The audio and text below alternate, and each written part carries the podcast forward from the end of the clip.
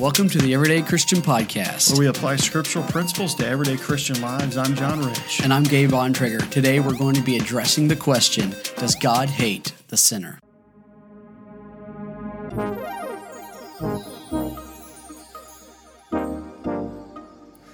Welcome back. Thanks for joining us. We're so happy to be here with you once again here tonight and uh, looking forward to what God has in store for this message and episode. If you have social media, we want you to follow us. You can search us by searching at podcast for the number for him. That's at podcast for him, Facebook, Pinterest, Instagram. Uh, we're on Twitter. If you want to follow us, if you want bonus content, uh, and we we all, we have discussions within our social media page. We've got pictures that we share, words of encouragement we, that we share. If you want to join that, that'd be great. Another thing that we wanted to mention here today for the first time ever is the everydaychristianblog.com. That's the everydaychristianblog.com. Go to that website. You're going to find weekly blogs, Yeah. which is incredible, encouraging ones. There's some that are challenging ones. There's some that are convicting blogs.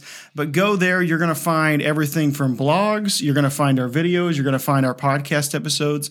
Really interesting stuff, and we'll Yeah. share it on the screen here as well. But for those who are listening, the everydaychristianblog.com for more content. We want to thank those who have listened, those who have uh, downloaded, listened to our episodes. Really exciting uh, stuff. But Oh, the yeah. reason we feel that this topic today is so important is because knowing whether God loves every sinner can and should determine how we treat every sinner, Brother Gabe. It's also important to note that when we say every sinner, we're not, we, you know, we are literally meaning all who are living in sin and partaking in sin, no matter their social statuses, no matter their lifestyle, no matter if they're thieves or murderers, no matter if they're of an alternate lifestyle or if they're pedophiles. Does God love each human the same. Now, there's a, a lot that needs to be unpacked here biblically. It may take a little bit longer than we're used to. You know, we Yeah. try to hit that 30 to 40 mark, but this may go over just slightly, but stay with us. We feel like this this episode is going to touch and help some lives. But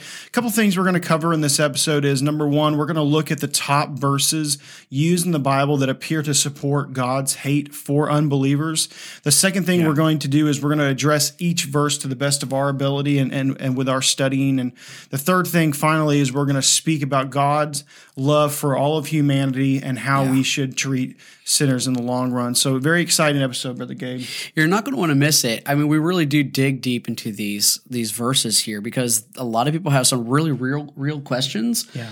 And if you take the, you know, word of God just as English face value and don't really understand culturally, uh, maybe, you know, Greek or Hebrew portions of it, understanding those pieces of it, you know, it could it could appear that there is there's some real contradictions in the Bible. However, uh, when you really start to look at it and really start to to meditate, to study, uh, that's when you can really start to understand these. And so let's get into the verses here, the common scriptures that are used to back the claim that God does hate sinners or, or unbelievers. Let's let's look in, into those.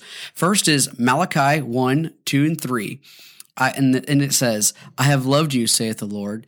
Yet yea, say, wherein Yet ye say, Wherein hast thou loved us?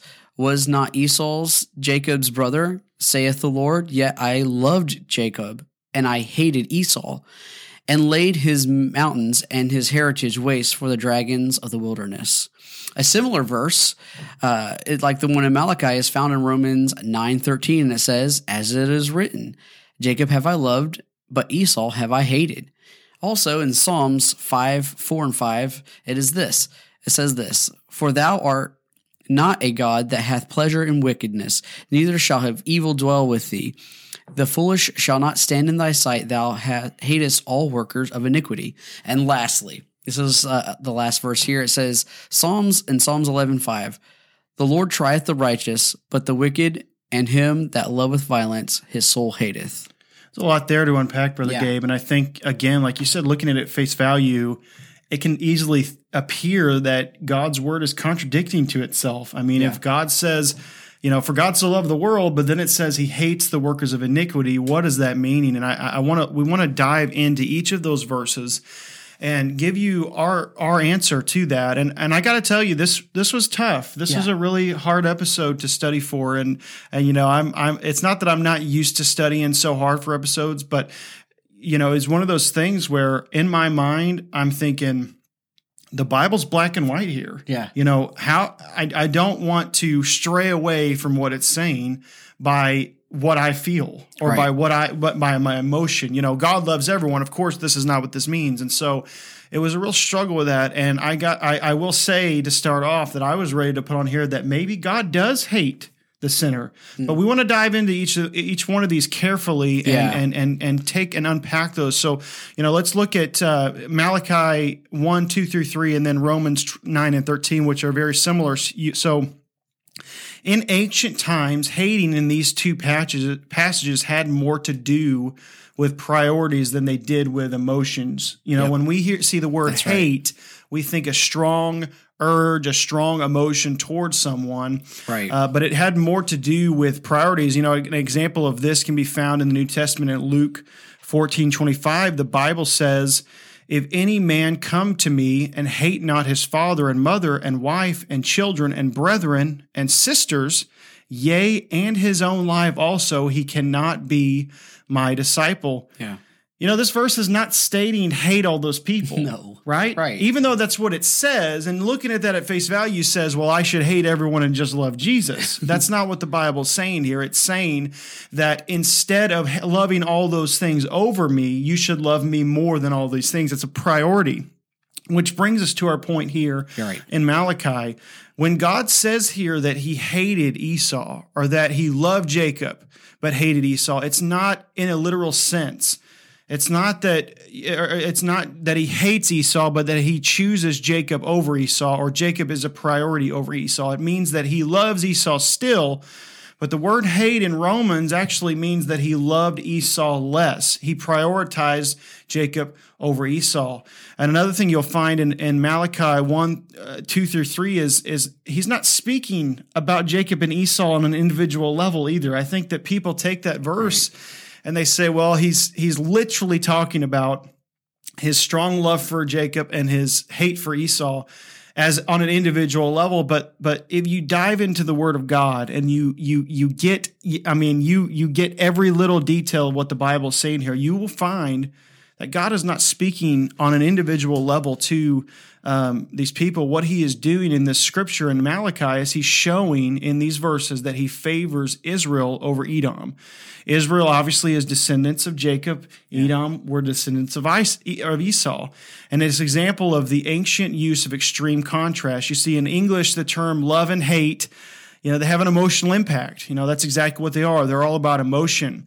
But in English, uh, or or uh, in the Bible here, they imply com- two completely opposite attitudes. But or, I'm sorry, in biblical use, this is not always the case. You know, it's not always an emotional feeling. Uh, but the, these extremes are meant to show a clear contrast between God's actions, not his emotions, towards different nations. God has loved Israel in a sense that he has given great blessings and, and cares for them. But in contrast, he is going, or he has destroyed Edom for their sins, Brother Gabe. Well said. Um, you know, when when it comes to you know, adding to that, not going to touch much there. well said. The the thought that I had around this verse, these sets of verses, is that you know it doesn't talk about when that he hated uh, Jacob and Esau, and we got to understand this. You know, we talk about uh, there's another verse that you know the Bible talks about uh, when it comes to Pharaoh, and you know how God turns the heart of Pharaoh and hardens Pharaoh's heart, and we got to understand the, the the progression there is that that um, Pharaoh he made that decision first, and because of his choice. God led him down that path, saying, "You've made your decision. Now I'm going to. I'm to continue to, um, you know, to, to follow what the, the decisions that you've already made."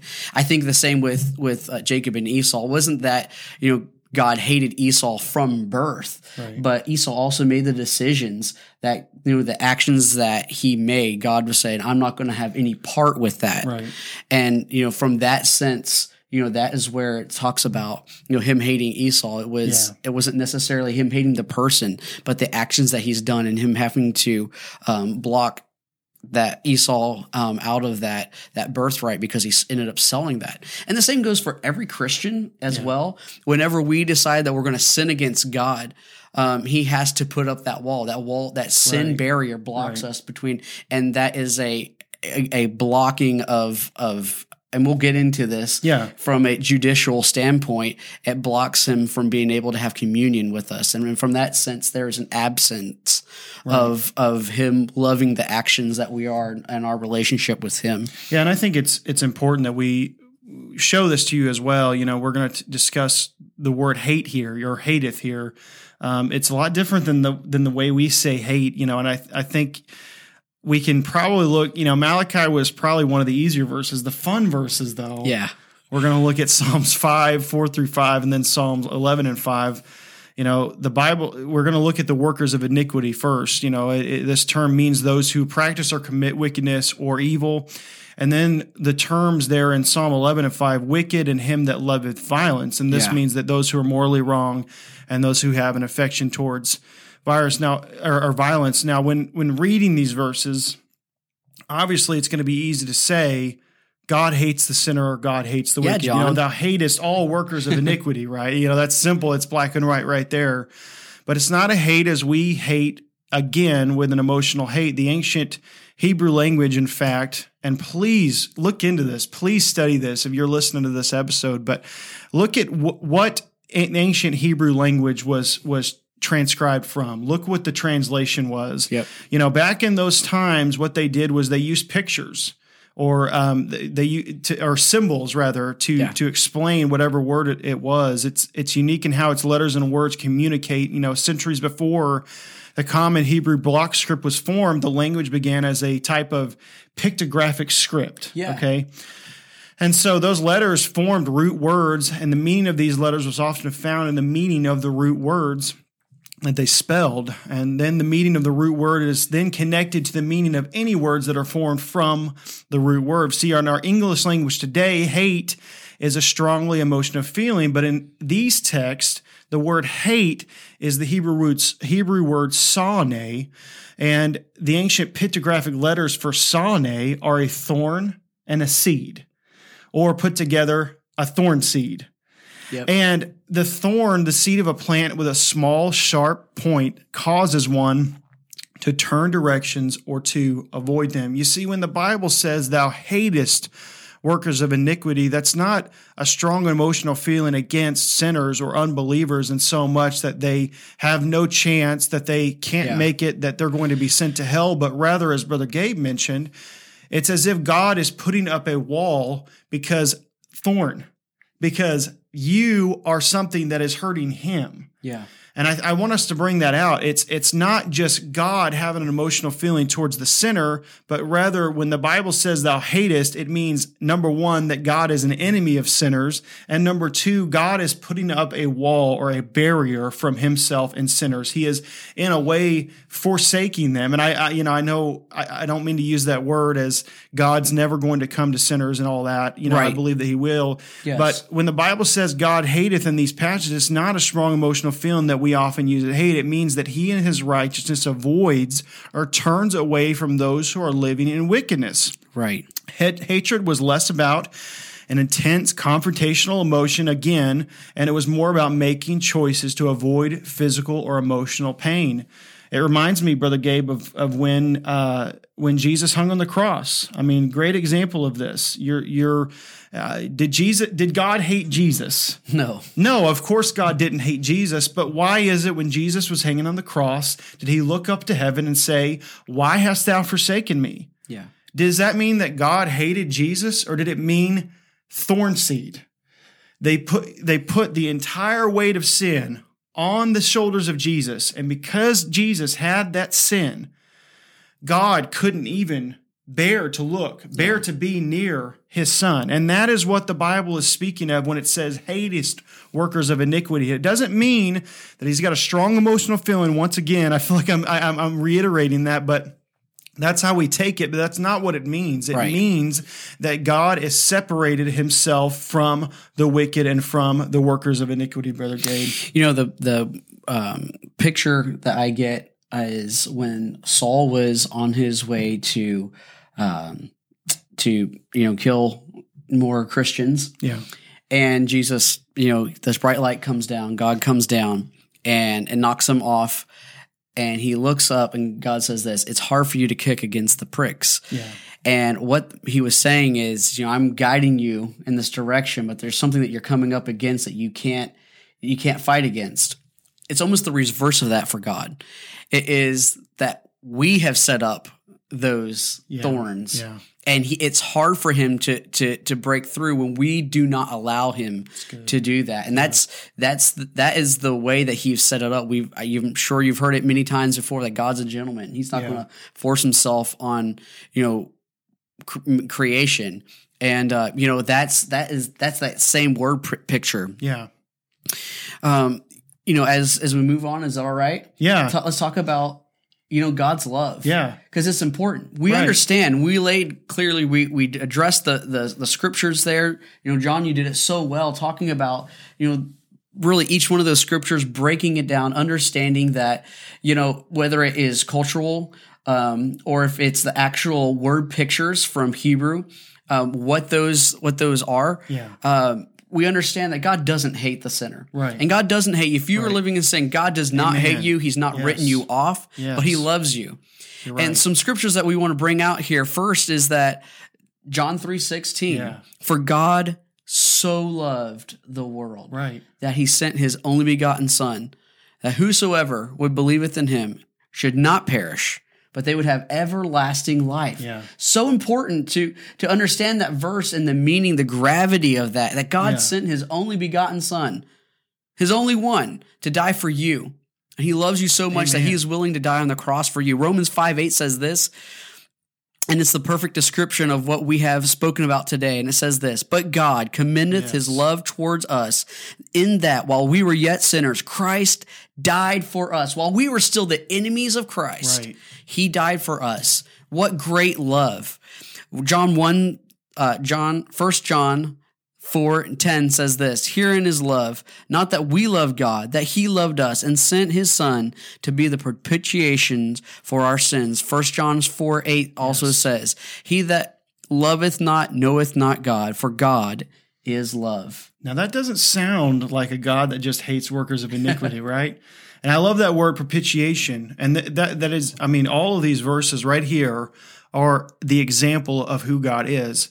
But going back to to God hateth workers of iniquity, it's a separation. When God, the Bible says God hateth workers of iniquity, it's an avoidance. It's a separation between God and and his his creation. Well said. But what did Jesus do?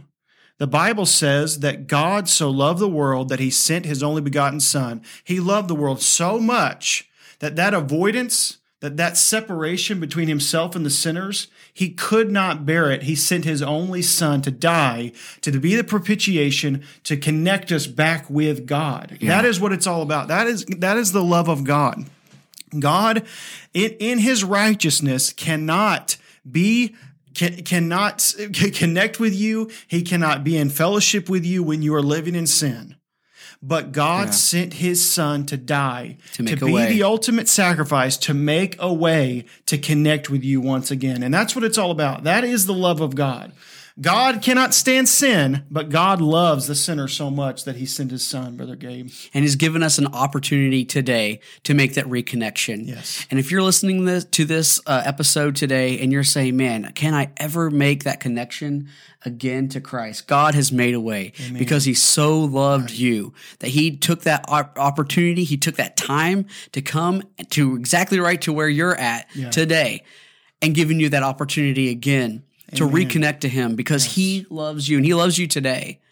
You know, in conclusion, you know, how, how do we treat others Right. living in sin? well, Matthew 5 44 says this, but I say unto you, love your enemies, bless them that curse you, do good to them that hate you, and pray for them which despitefully use you and persecute you. Romans 3 23 says this, for all have sinned and come short of the glory of God, realizing that we are sinners. We have separated ourselves from God. Right, right. And you know, it, the sinner, they're just a, a a version of you Yeah. before you gave yourself to Christ. Right. And you were able to reconnect to Christ.